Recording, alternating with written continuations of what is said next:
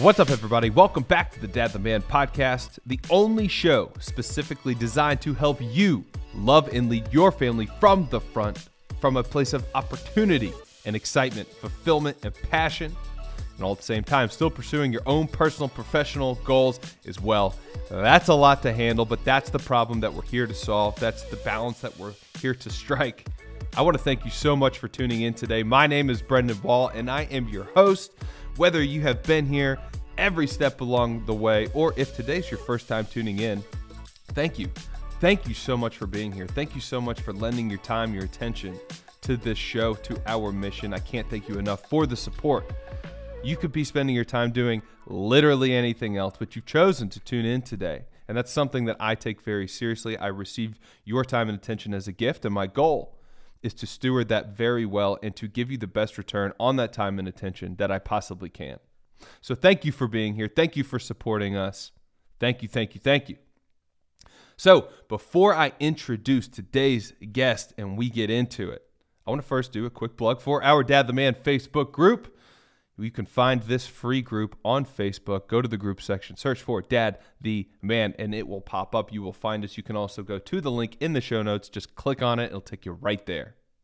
You know, as men, husbands, and fathers, we face a unique set of circumstances, challenges, obstacles. But the cool thing is that as men, husbands, and fathers, we face a lot of the same obstacles, challenges, circumstances. So why try to do it alone? There's no sense in trying to recreate the wheel. There's no sense in trying to do this alone. We've created this Facebook group so that we can go through so many of these same cir- circumstances and obstacles and challenges. We can go through it together. You can have access to people who have just gone through what you've gone through, or maybe there's someone in there who needs help and you can help them. That's what we've created this group for. We're all going through the same things together, so don't go at it alone. Come join us in the group. It's totally free. No excuse not to join. I want to see you in there soon. So, today's guest is none other than Dr. Michael Gervais. So, Dr. Gervais is a high performance psychologist working in the trenches of high stakes environments with some of the best in the world, training the mindset, skills, and practices that are essential to pursuing and revealing one's potential. He played a pivotal role in the Seattle Seahawks 2014 Super Bowl victory. His clients include world record holders, Olympians, internationally acclaimed artists and musicians, MVPs from every major sport, and Fortune 100 CEOs. A published peer reviewed author and recognized speaker on optimum human performance, Dr. Gervais has been featured by NBC, ABC, Fox, CNN, ESPN, NFL Network, Red Bull TV, Wall Street Journal, New York Times, Outside Magazine, Wired, ESPN Magazine, and many more. He is the host of the Finding Mastery podcast, which is a staple show for me personally. That is a really great podcast. I highly recommend that for anyone and everyone.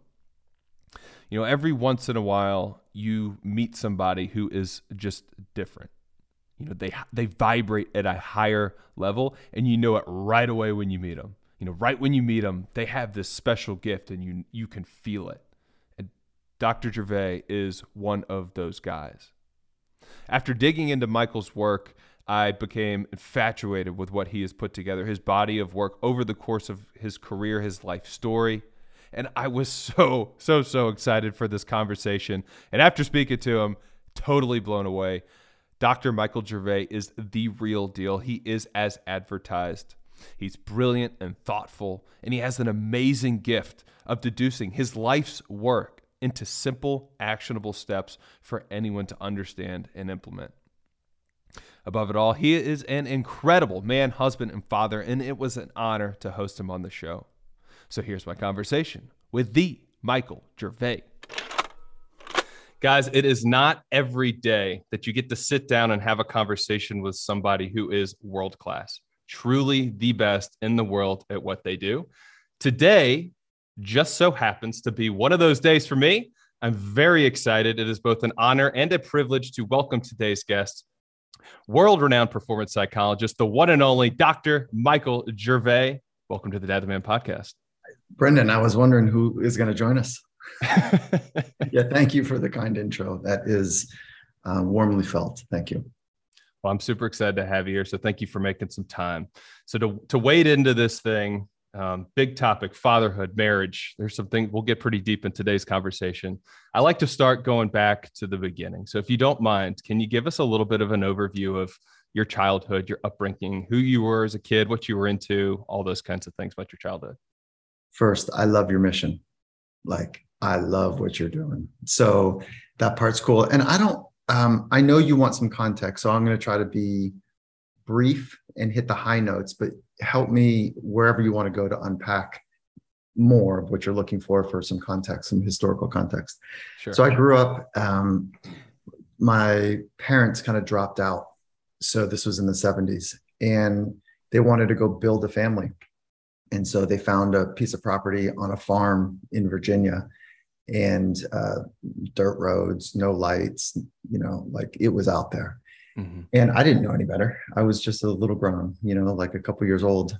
And so we grew up um, in a very, very kind of rural environment where I needed to figure out quickly how this laissez-faire parenting style, which you know it's a technical term, but it really just means like hands off. Mm-hmm. This laissez-faire parenting approach allowed me to figure out the rules of the world and not the rules of people and the rules of the world really at that age meant the rules of nature because of where I was geographically dropped into. And so it was like rivers move fast, you know, and like get caught in one of those things and you don't know how to swim very well, that could be bad. And when it gets dark out, I mean, this is how my parents did it, you know, like when it gets dark out um, and you're not home, like that could be pretty scary. And so it was very much learned by natural consequences and um, if you climb really high and a branch breaks, like it hurts when you fall. And so, but also like this strong encouragement to keep exploring, keep figuring out, yeah, you can go a little further, you can go a little further, you know, when they happen to be there. Mm-hmm. And so when I would get hurt, it was always like, um, yeah, that happens. Yeah, okay, we'll go fix that up. No worries. Yeah. And so there was that type of parenting, which was um, strong moral base, definitely hands off, which that, that can be a real risk in and of itself that parents that are hands off in that way. Loving, kind, very interested in their lifestyle. Um, alcohol and drugs were involved for them. And, but they kept that from me. So I didn't know that alcohol and drugs were part of it. Like I'm a little kid, like I don't know. But when you're when you grow up in that environment, you end up having um, a spidey sense for when things are different because people act differently when you know they're drunk or drugged. And right. so you end up kind of figuring out like oh there's different there's there's like a different kind of way for me to respond. And so that was kind of the origins. And I, listen i i am honest because i value honesty and never at the cost of wanting to embarrass or hurt my parents. You know they're still alive and i love them and they're they're awesome. And um, that was just my experience growing up. And i don't know i don't know how if they were in this conversation they might say what? You know like what do you mean? You know so but that was my experience growing up. And um, they definitely uh, i felt supported and um, the challenge was left to mother nature. When did you realize that they were that alcohol and drugs were in play? How old were you when that became you were aware of that that was like high school is when I started to sort it out like, oh, that's what this is. Because yeah. it was it was kept like there was no drugs or alcohol used in front of me. Mm-hmm. And so um, and it was mostly alcohol. And so it was the behaviors that I was attuned to and the difference in behaviors as a, as opposed to like, oh, I see that somebody's drunk, passed out. It wasn't like that. It was just a little more moody, um, maybe a little happier, maybe yeah. a little uh, more um, like a quicker fuse. Mm-hmm. And so it's picking up like the clues, like, wait, well, hold on, hold on, hold on. What is this? Okay. Yeah. And then so it was like high school when I was like, oh, this is what this is. yeah. You know, okay, so I got it. yeah. That's a that's a pivotal age to pick up on that. How did you respond to that? Did that push you towards it, push you away from it? Were you just kind of agnostic to it? My favorite uncle on my dad's side uh, died really early because of drugs. And um, so, yeah, I mean, he was my favorite uncle, and I knew he had a drug problem. Yeah. And his his drug of choice um, actually, I don't know the drug of choice. I know it was like a lot of cocaine involved, but um, his, I don't know exactly kind of, it was the alcohol cocaine probably was the, the, the best mix. But that being said, um, I had attached at a young age, like this really fun, gregarious, um, passionate, fiery, you know, alive human mm-hmm. that saw me that he died because of drugs. So I early I was like, no, I'm not doing drugs then. Like, yeah, that, that's this sucks. And so I it didn't push me towards it pushed me away from drugs. And then my other my other dad, my dad's other brother ended up having a real drug problem as well. Um, we lost him to suicide. And so that was when I was older. But when I was younger, he had a tragic accident where he was driving drunk and killed his best friend. Mm-hmm. So, whew, you know, it's heavy, heavy things to like even be talking about right now, but they were formative for me. Mm-hmm. They were shaping of me. Um, and so too on the other side. Um, so I didn't really, I experimented in high school, but I like, I didn't, I wasn't one of those kids, you know? Yeah. And so by any means, I was like, no, this is not, there's something in my blood that does not, you know, doesn't work well with these things. And so I knew that I knew the, the science of genetic um, and addiction, genetics and addiction. So I understood that at a young age. But I was going to say that the other side, Brendan, was that um, like there was this fun environment that I, I lived in as well. So it was Mother Nature, natural consequences. There was a lot of fun. I had to be on my toes. And I, at the same time, I knew that drugs and alcohol were not a good mix. Yeah. Natural consequences. I kind of want to dive right right into that. Can you, can you tell us a little bit more about what you mean by that? Yeah, I'm I'm actually teaching um, and parenting in the same respect, so I'd love to talk about it. Which is, I didn't understand stick and ball sport when I was younger.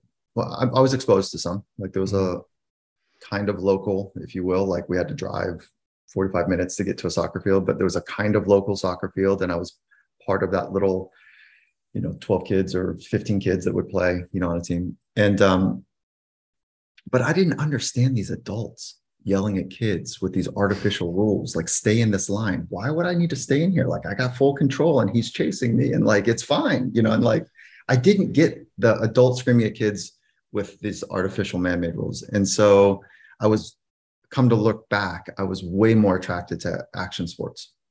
So that's usually attuned to um, there's no coaching, there's some sort of risk involved, and Mother Nature was involved in the ones that I was attracted to. So there's natural consequences that happen when you hesitate. There's natural consequences when you don't have the skill and you overestimate your skill. You know, so you mm-hmm. there's a tuning fork that takes place when there's natural consequences that are real.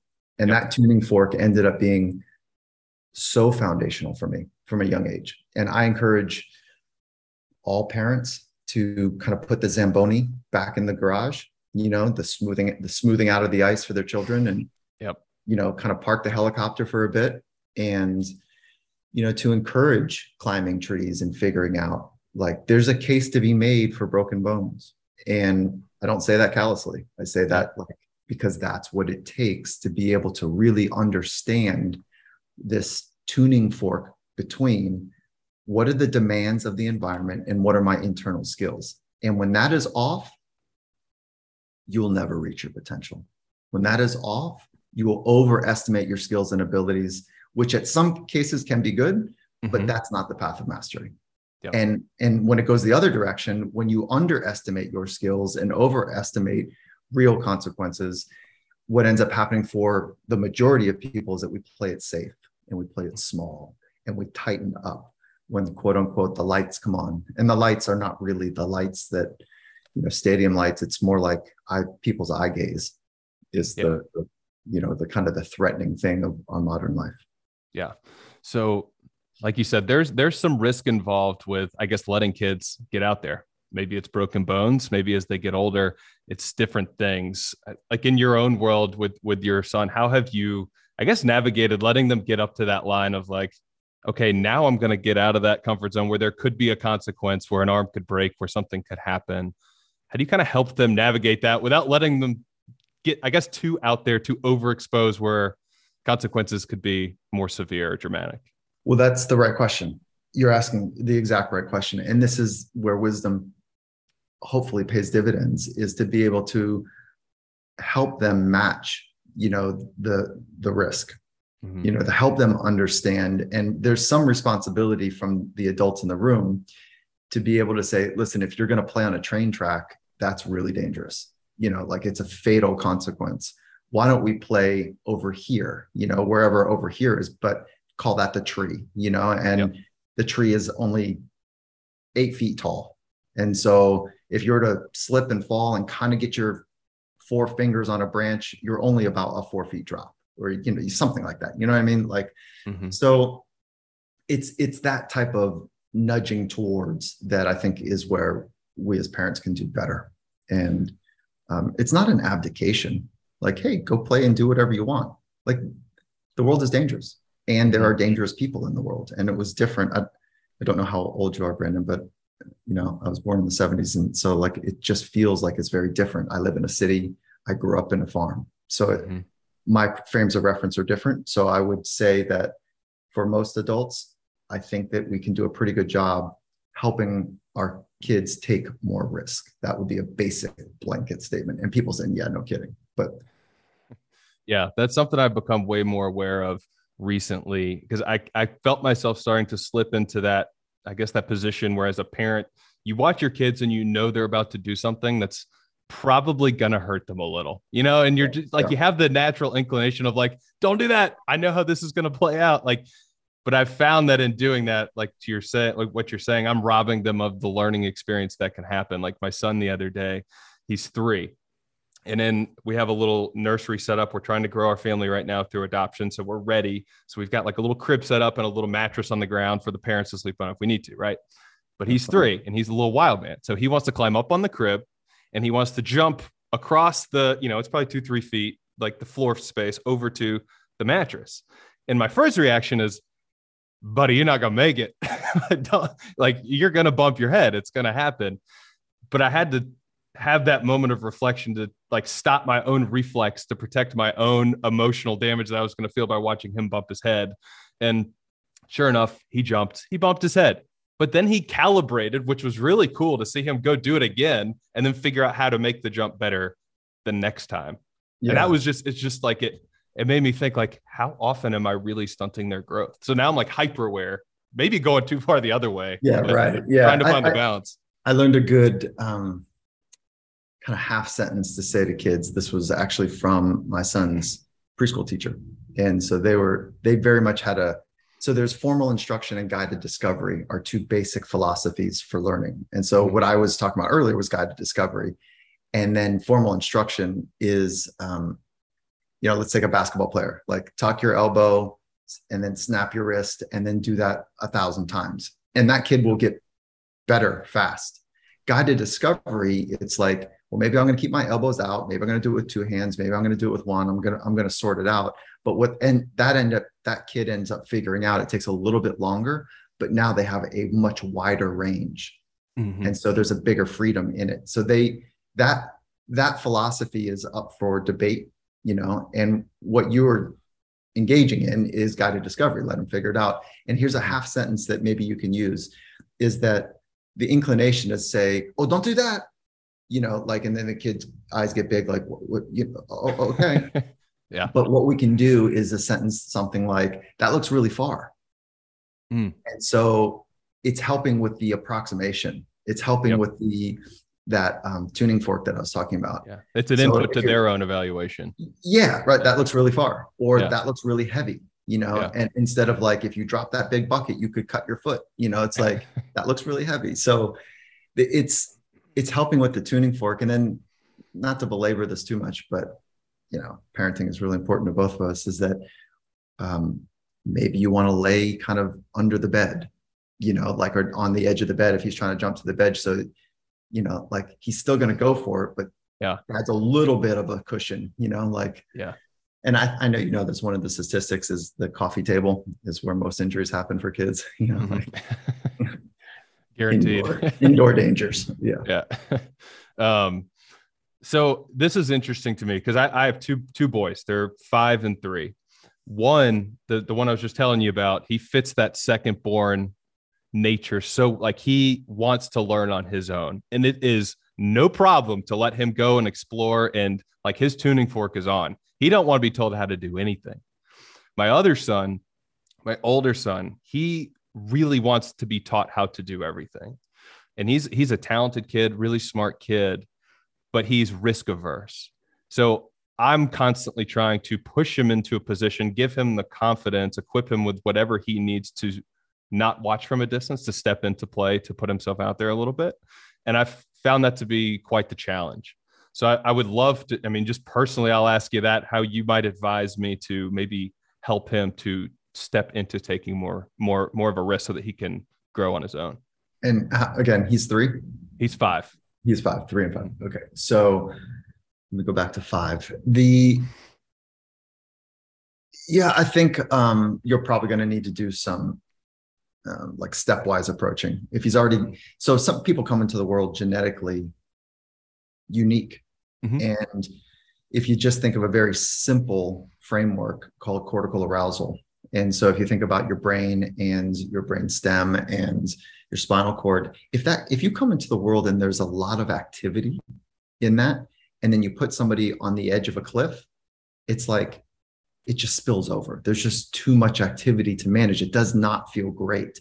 But if you take somebody with low activity, and I'm not talking about intelligence, I'm, I'm just talking about like nerve activity, right? Mm-hmm. Yep. And you put that person at the edge of the cliff, they go, Oh, this feels fun. Mm-hmm. You put in kind of quote unquote average activity, cortical arousal activity, uh, uh, brain and brainstem and, and spinal cord on the on the edge of the cliff and they go, whoa, whoa, whoa, whoa. I don't, I don't know. This, this kind of good, but I don't, I don't know. So maybe your son just has a, high cortical arousal. There's a mm-hmm. unique kind of genetic, genetic predisposition that is kind of spilling him that way. And yep. so helping him in non-intense environments know how to downregulate and speak to himself. Gotcha. So just like we were going to practice, I don't know, in any elite in sport any elite sport environment, we would start in a calm environment. We'd move up to something a little more stressful, even more stressful. And before you know it, it's like the most intense, hopefully more intense even than, than game days.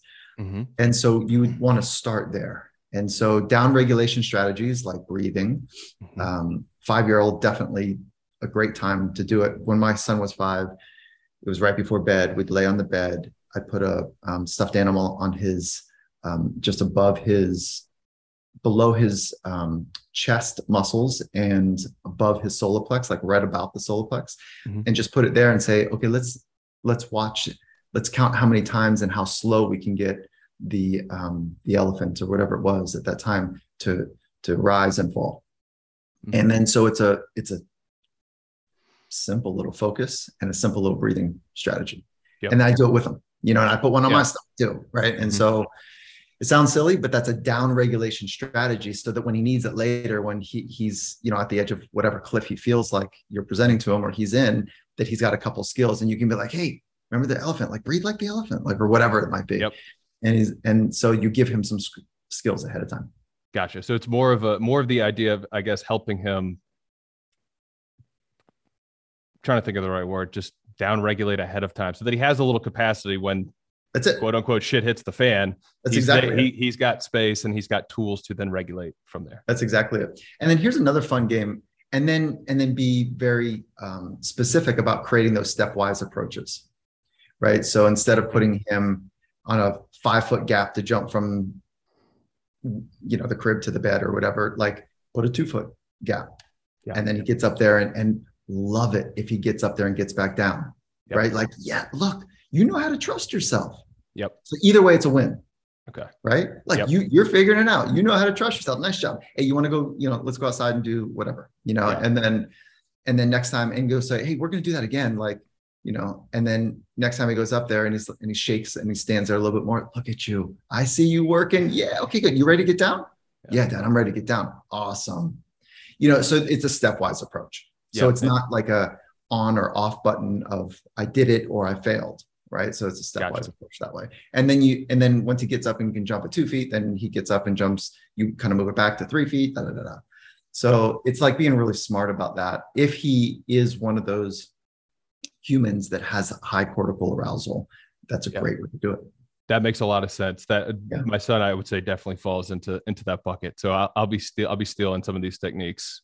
Yeah. So 100%. be really stoked on whatever he does. And Yeah. then, so here's a fun little takeaway is that maybe one day you take your kids um, snow skiing, Mhm. you know, and the mistake the adults make is one more run. You know, let me get my money's worth. Like they'll get one more turn, they'll get a couple more turns, they'll get one more run. They're going to get better. We're already here. We're kind of in a groove, and then they fall apart and melt, right? And then they they're leaving the mountain like that. That was too much. So pull them off the mountain early, right? Two runs before your intuition is up, and so you pull them off the mountain early, and they're like, "Dad, I want more." So they leave wanting more, and you're like, "Oh yeah, you don't even know, son, but we're winning right now." You know, right? Like we are totally winning. So, anyways, that, that's a nice little way to think about um, supporting in the right direction, challenging Yeah. in the right direction, and then using your levers well. That's convicting. I'm thinking. I mean, I'm flashing back to last time we were at the ball ballpark, and I'm throwing, you know, soft toss underhand baseballs to him. I'm like, come on, buddy, one more bucket. We only hit one out of five in the last one, and I'm like kicking myself down. like, dang it, that's what. And of course, we leave, and he's like, I'm good on baseball for a while. You know, like he's Yeah, not right, dying yeah. to go back the next day. Yeah, Uh, that makes so much sense. I- you and I have made our, our mistakes, and I think that same thing. I, I I remember young tossing too high of a ball to my son, and caught him. You know, caught one right in the in the in the mouth. And, and for a five year old kid, that's like no one wants that. I don't want that now as a result. And so it caught him too much, and then he's like, you know, and then I could see him next time when high balls were coming up. There's a hesitation. Okay, like he does need to work through it, but I can also be a little bit smarter with understanding some of the levers. And if we can, let's use some basic brain neuroscience really quickly. Mhm. Emotions um, help support memory. Okay, so when you're in, in an environment and you want somebody to remember it, and there's a unique emotion, a high emotion, it could be deep sadness or it could be deep joy, but there's a deep emotion that is taking place. th- There's a consolidation and a um, uh, a yeah, that's the right word, a consolidation of the memory, so that the brain says, "Oh, this is important. Let's make sure that we don't lose this one." Mhm. So what we can do as adults is we can use that for ourselves for any habit that we're about to build.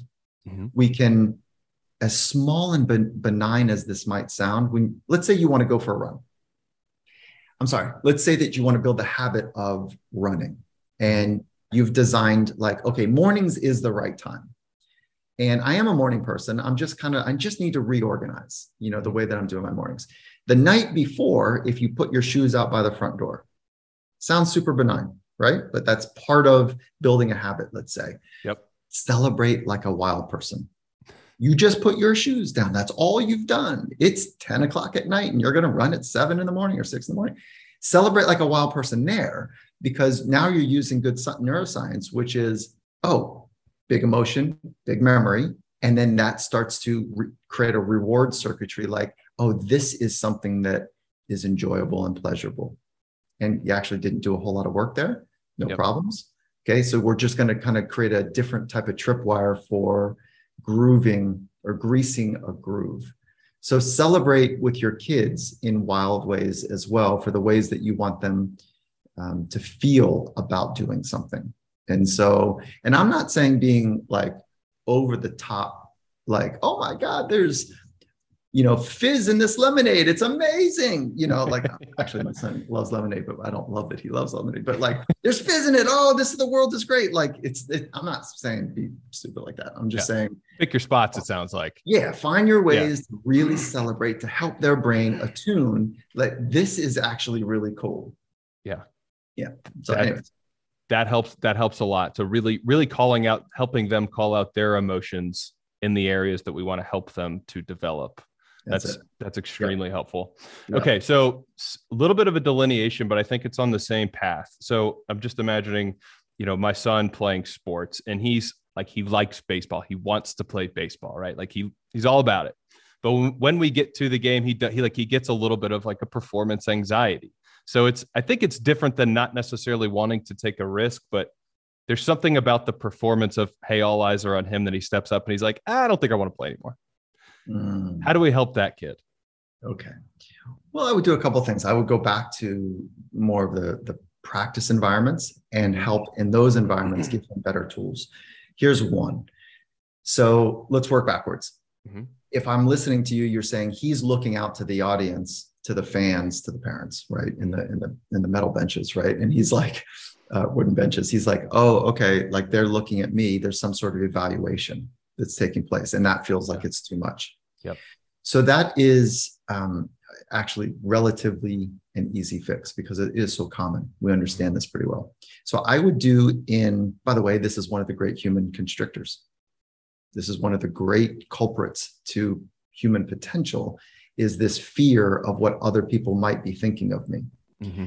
And so go go go back to the practice environment and i would not make a big deal about this but go back to the practice environment and now use some good science to put him in control rather than people's opinions being the powerful controller hmm. so what does that mean small things like uh, five year old you could probably do two maybe three so with pro athletes i would do three three goals that are 100% under your control and we would do it every day. We do it in practice and games, so it, nothing changes.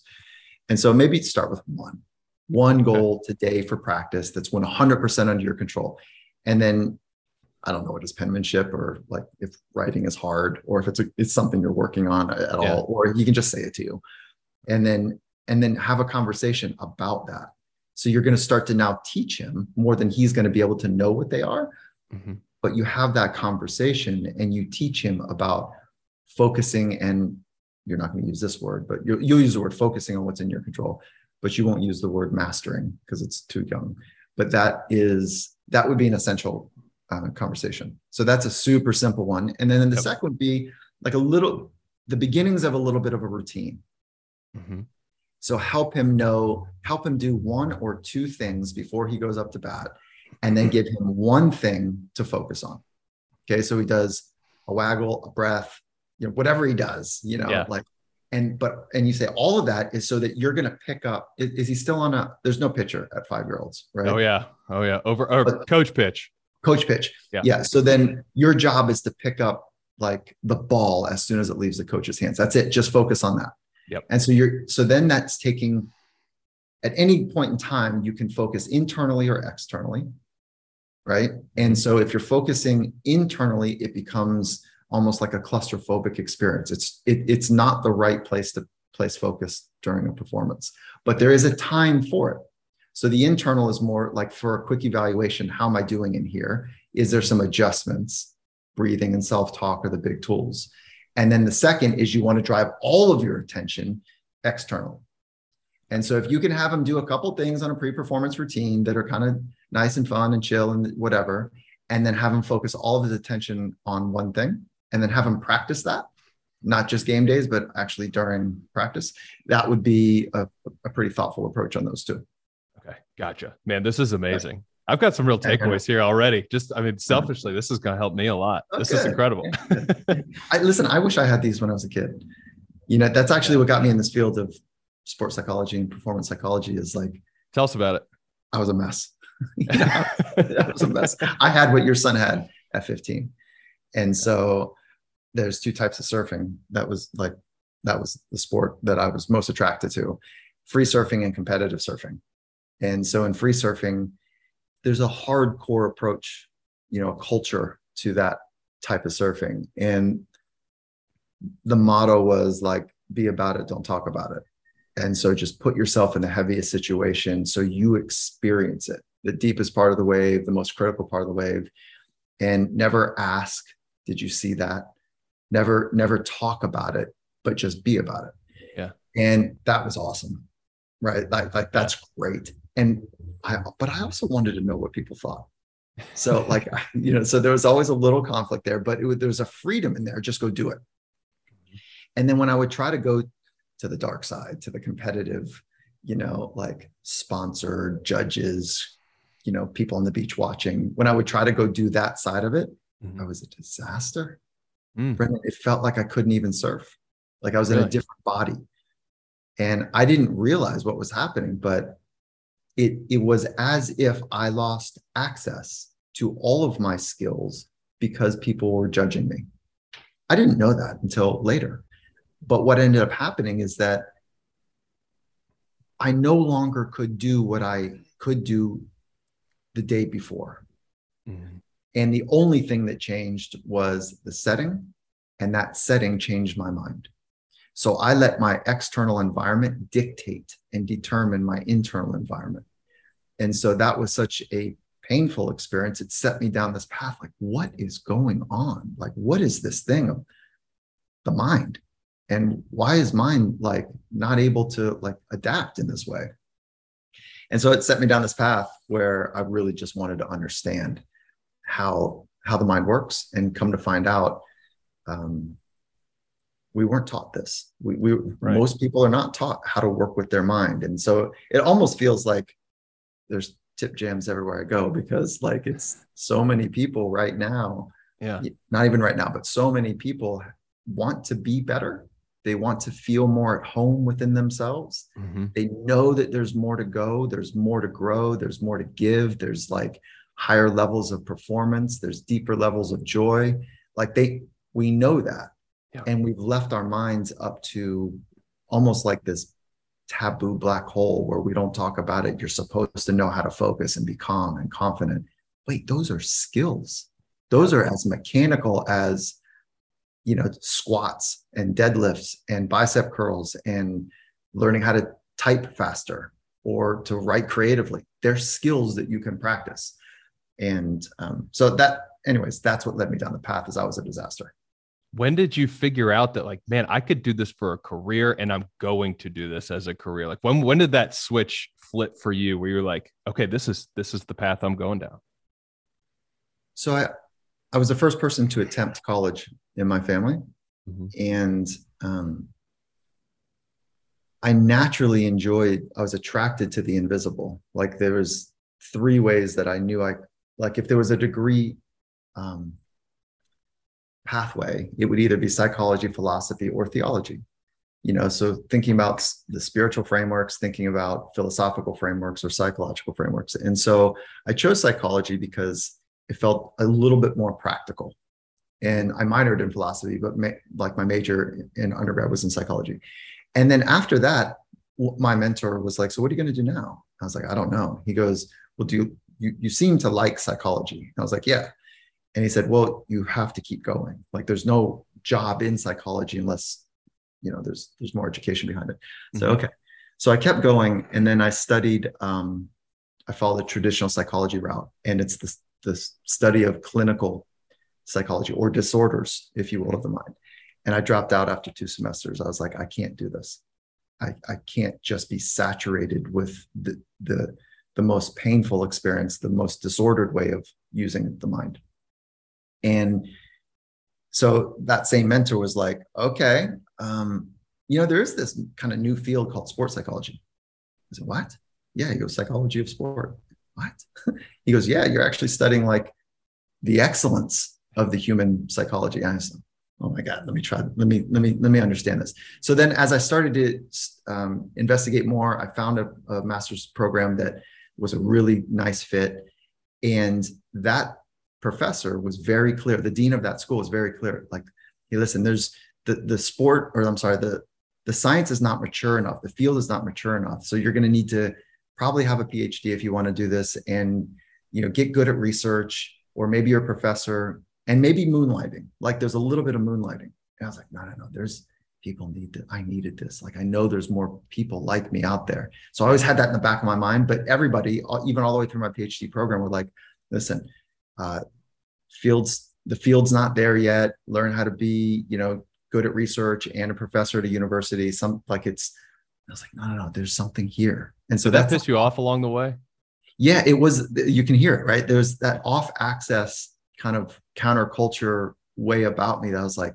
Well then if the world's zigging i think i know how to zag like, yeah. like, let me let me sort that out and that's the free surfing skill right 100% yeah. and and it was great. And it, you know, I just wanted to.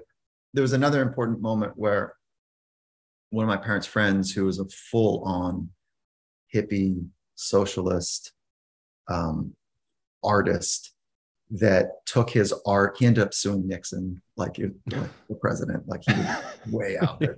And so there's this one, and he was uh, come to find out, like, um, I didn't know this until he passed away. He was a full cross dresser. Like he had this like just beautiful way about pushing on authenticity and the edges, and like he just did it his way. And I've got his name is Larry Stifel, and I've got so much respect for him. He had one conversation with me when I was uh, right about that undergraduate graduate age, and he said, "So, Mike, what are you going to do?" And so I say socialist lightly, right? But he, so he was a deep artist. If you've ever seen a guitar that has beautiful inlay on it, like mm-hmm. um, mother pearl inlay on it, Yep. If you look at like Bob Dylan's early guitars, he was doing them. If you look at like those, that type of intense artist that uh, was world respected. And then he turned that into a real business where he had machines that were taking his designs and then scaling them. And he had two other partners, and they were not quite as skilled, but they were good partners to make something work. And he's like, Yeah, so I'm all these contracts I have with Bob Dylan and and Led Zeppelin and and and he goes, Listen, it's the three of ours. So he split all of his money right down the road the whole time. And he's like, what do I need all this money for? And it would, but it, it's like he was radical. And I loved yeah. every part of it, this that I'm telling you, I'm, I'm, remembering him. But he had this moment where he, it was in um, my family's uh, kitchen. He says, Mike, what do you want to do with your life? I said, I don't know, but I want to make a lot of money. And he said, Really? I go, yeah. And I'm looking at a very successful entrepreneur. And I thought that yeah. that was kind of like he was going to, he was going to help me here. Yeah. And he goes, like he pauses and he goes, boy, I'm going to wish you well. And I thought, well, that's not what I thought. Like I didn't, I didn't understand where he was coming from, that he was working from a deep philosophy. And um, my parents came back around. That's like, hey, what did you say to Larry? And I said, well, he asked me what I want to do. And I just said, you know, and and he said yeah there he's really concerned for you and that's all they said I, so i was like what and so as i put it together later i didn't have a soul i didn't I, sorry i have a soul and i had a soul then. I didn't have soul in my thinking and feeling about my future. I didn't have a spirit. I didn't have i didn't have humanity in it. And so he, it, I didn't have any answers from that conversation, but this person that I respected and regarded in some respects about like his way, not that he was successful in business, but the mm-hmm. way he carried himself and the way he would laugh. And I thought, I got to figure out what he was so concerned about. So, so then it just was apparent at some point in my life, like, no, it's it, whatever you do, be be artful about it and understand the nuances of the craft so that you can express it in ways that is authentic to you.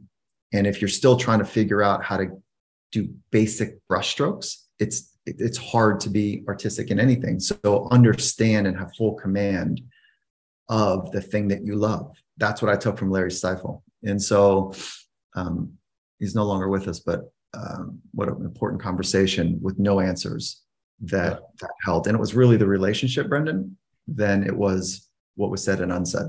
So, yeah. So yeah. he kind of, I guess he, in a way, helped you or gave you the permission to really light the fire beneath yourself to allow you to then go pursue this this field of psychology of like, hey, I've got this thing. I know other people need this help that I can give them, and then you then had permission to go explore it with a passion, with a different element of, I guess, an artful approach? It was that. It was the latter. It it, it wasn't like like permission, but it was like, wait, what are you doing with your life? He didn't say that, but it was the mm-hmm. concern he had. Yeah. You know, so like if you're gonna do like if I could make up what he was gonna say, which I wish I had another chance to have this conversation with him, is um, if if I think what he might say if he were to put words to it is like, whatever you're going to do, don't fucking chase money. Come on. Like, go deeper. Just like go deeper. Like, really feel your way through life and feel it and express from there. And if the tools that you want to use are is a science of psychology, feel your way through this. Like be connected at a human level to whatever you're doing.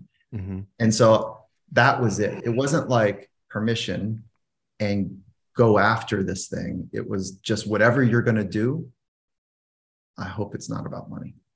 Yeah, making it making it about more than money. That's that's important. That's that's yeah, significant. Yeah, it was, a, it was a good lesson for a young, scrappy little, you know, full of piss and vinegar kid. You know? I think everybody's been there though. It's like yeah. I just, you know, that's what drive. I mean, at the end of the day, realistically, that's what drives so many of our decisions. I mean, I know that it's, I mean, it's driven a whole bunch of mine. I mean, like hand raised. That's, what, I mean, that's a what, convicting. What's driving thought. your decisions? What's driving your decisions? Making money. Making money. Yeah. Yeah. Mm-hmm. Um, yeah. I, oh, and it's yeah, a, well, and it's complicated when you think of, man, I got a mortgage, I got bills. And then it's like, okay, well, I kind of want to go on this other different path. Now, how do we, how do we go there? And I think that's where a lot of people, I, I find myself there all the time. And I'm kind of somewhere between both mountains as we speak. And I think a lot of our listeners are too. I, would love to hear you maybe, I don't know, give some wisdom or some guidance for somebody who maybe is on that path where they said, Hey, I took, like, I, I have gone the route. I've been responsible in providing for my family, paying the bills. But there's this other endeavor that is where my where my heart is calling me and it's not going to be profitable today but i want to move that direction you see what i'm saying uh, yeah, I do. And maybe I can add a little bit of context, not try to give a solution, you know, to to that dilemma because that's a real dilemma. It, and it's an important one to sort out. So here's here's the context: is that probably since the industrial revolution, we started to notice that um, there's a system at play, and the system values productivity more than humanity. So mm-hmm. show up, do your work, and do it better and faster. And if you we fast forward to what's happened over the last couple years, and I'm going to step over a lot of really important, you know, phases and and time mark moments in life, but what has happened is we're experiencing right now people at the when the pandemic hit the global pandemic they're like I'm not doing it like that anymore. Like i am not sacrificing productivity. The altar of productivity i'm not sacrificing my well-being. I'm not sacrificing the relationship with my kids anymore. The relationship with the people that i took a, a public you know oath in front of a spiritual framework to say yeah i'm doing love with you intimate love with you in this way and so like people just basically waved their hands and said we're doing it differently i'm doing it differently mm-hmm. and so there's this rewriting of a contract between employer employee mm-hmm. and and so then employees had all of this power. I'm going to live here. Um, I'm going to make the same amount of money, and I'm not going to. I'm going to actually downgrade kind of my expenses, or like there was just a radical shift that took place. Mm-hmm. It's starting to now go back. So the pendulum is swinging swinging back, and there's a recontracting that's taking place between um, enterprise companies and employees. And so that recontracting is like, okay, the economy's constricting just a bit there is um, there's some real challenges in our world. How are we going to do this? Mm-hmm. You know, and the thought is hybrid or full in office or full remote. Like, how are we going to do this? But there's a recontracting that's taking place. So I share that as some context because it it is something that most people are working through right now. Is my purpose in life and my the way that i spend most of my time are they lining up mm-hmm. And i think the wrong question is about passion. The right question is about purpose. And the, the old conversation about passion is find out what you're passionate about and choose that as your way of living. Choose that as like something you can do to make money. I find that to be so ass backwards. The, the what i would suggest if we're going to carry this passion thread just a little further mm-hmm. is figure out what passion feels like, understand how you are responsible to light passion within you and take passion into every room, every conversation, every place that you are. And so live with passion everywhere you go. Okay, that's actually doable. That is totally doable. It, it so I'm the mistake is I'm only going to be passionate when I'm playing the guitar and I need to figure out how to go get a hat and put it on the curb and like make a little side hustle. And then one day, maybe I'll get a small stage and another day I'll get a bigger stage and then I can quit this shitty job I have and then I'm going to be happy. No fucking way. That's yeah. not how this works. That can work some ways for some people. I'm not saying like there's almost 7 billion people. There's lots of ways to do things my thought is to figure out how I can live with passion in any environment, any condition that I'm in. Authenticity, passion, you know, have that kind of inner zest for life wherever I am. Okay, that's kind of an, a commitment and a promise I've made to myself. And then the second is purpose. And so your purpose, if you can figure out, all right, let me let me take two steps back. I have been fortunate to work at an intimate level with Microsoft's leadership, senior leadership team for the last eight years. And so their CEO is Satya Nadella. And I think he's one of the most significant CEOs on the planet right now. And, you know, they've got a geopolitically, they're one of the more important companies on the planet as well. And they put mindset first as their culture. They put this idea of having a learning mindset as the base of their culture. And then his commitment was so real. He's like, well, how do we do that? And then my answer was like, well, you have to train some basic fundamental mental skills to have a learning environment, to have a learning mindset under stress. So let's train those basic capabilities so that you can be a true learner everywhere you go. Same model, if you will, on the passion that I just talked about understand the internal capabilities so you can live with passion. Understand the internal capabilities i'm talking about mental skills so you can you know have a, a learning mindset everywhere.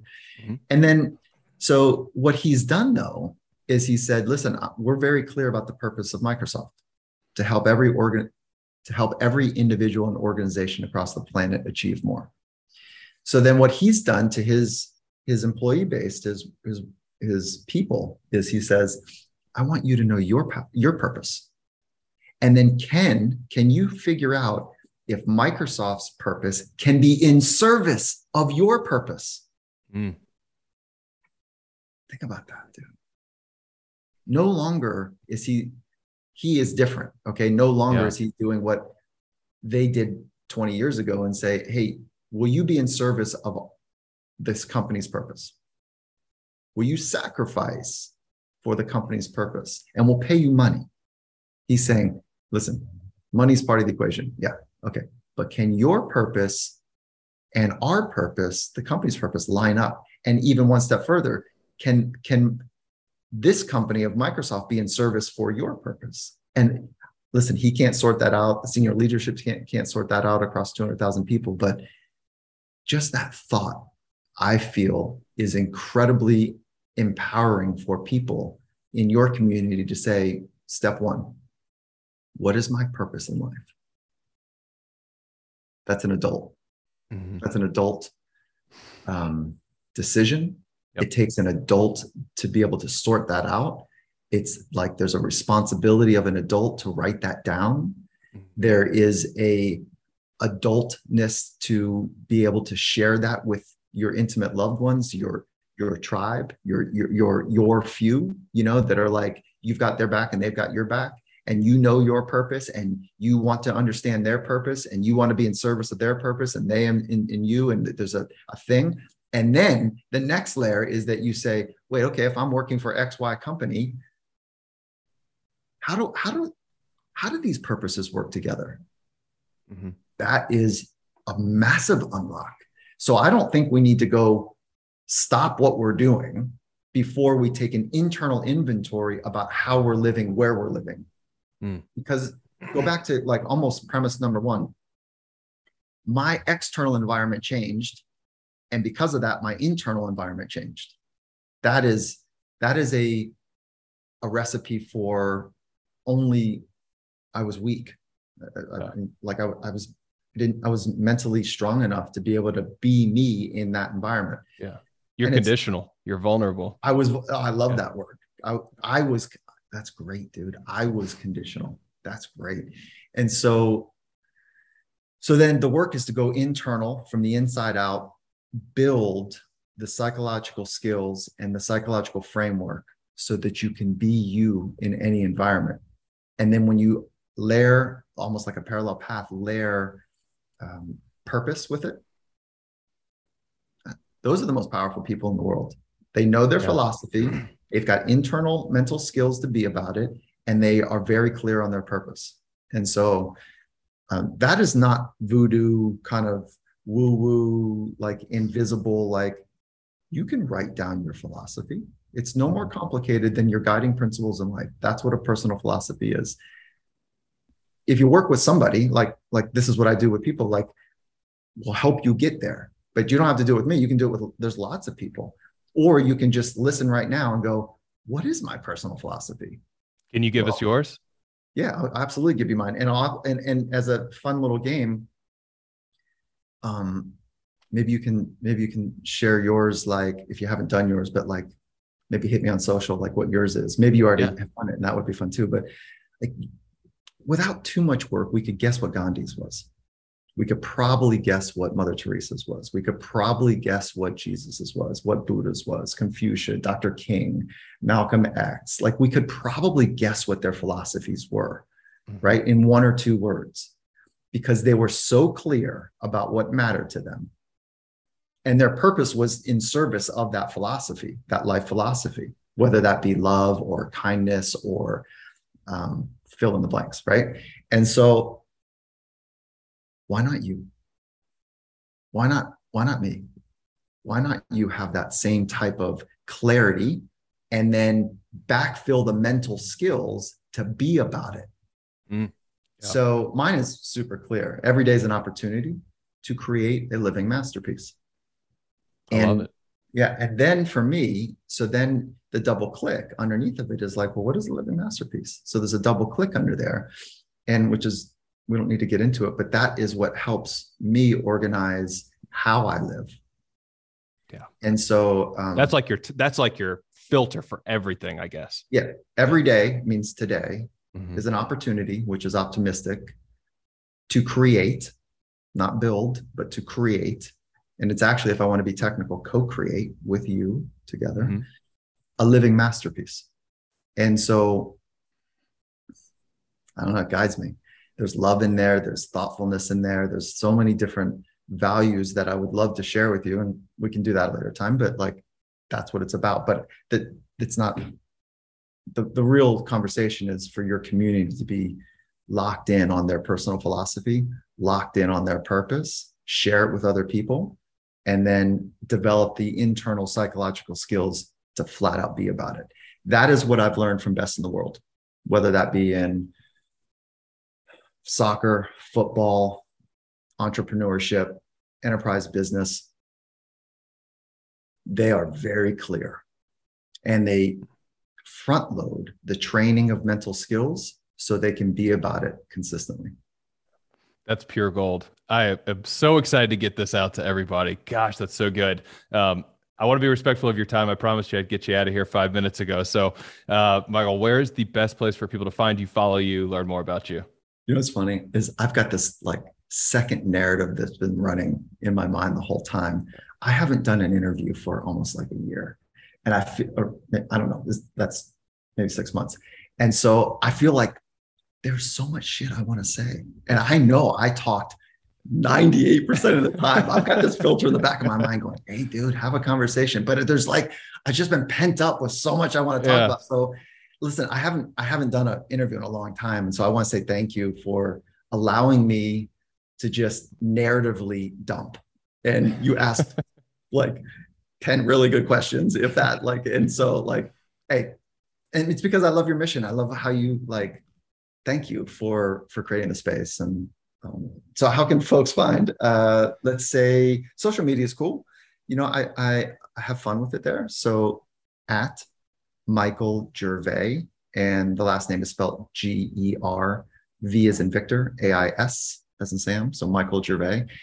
And then we're right under um, foot uh, a redo for kind of our brand and our business. And so I don't know what you'll find right now at findingmastery.net.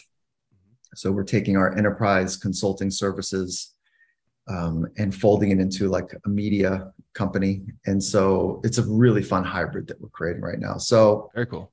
Um, there'll be probably another handful of weeks before that launches, but findingmastery.net is where you can find the podcast. Awesome. We'll link it all up. And man, it, like I said, honor and a privilege to have you here. Uh, I felt like we could we could have kept this conversation going all day. We might have to do a part two. That was. Can we do a part two where I learn more? Like, I didn't even get your kids' names. I don't know if you share them, but like, I would love to learn a little more there, and then yeah. why you're on this mission. Yeah. Um, because your mission, the way you described the mission when we first connected on email was like, oh, that's cool. And so um, I would like I would like, if you don't mind, uh, to, to reconnect at some point. Yeah, let's do it. I'll, I'll reach back out. We'll uh, we'll get it on the books. But man, again, thank you so much. This is a gift. You're a busy dude. I take your time as a gift. I mean that when I say it. So thank you so much. We'll stay in touch. I appreciate you. Thank you. All right, everybody. That's it. Thanks for listening. And if you haven't already, do me a huge favor and subscribe to the show or leave us a rating and review. We can't thank you enough for your support. Until next time, remember to love and lead from the front. See ya.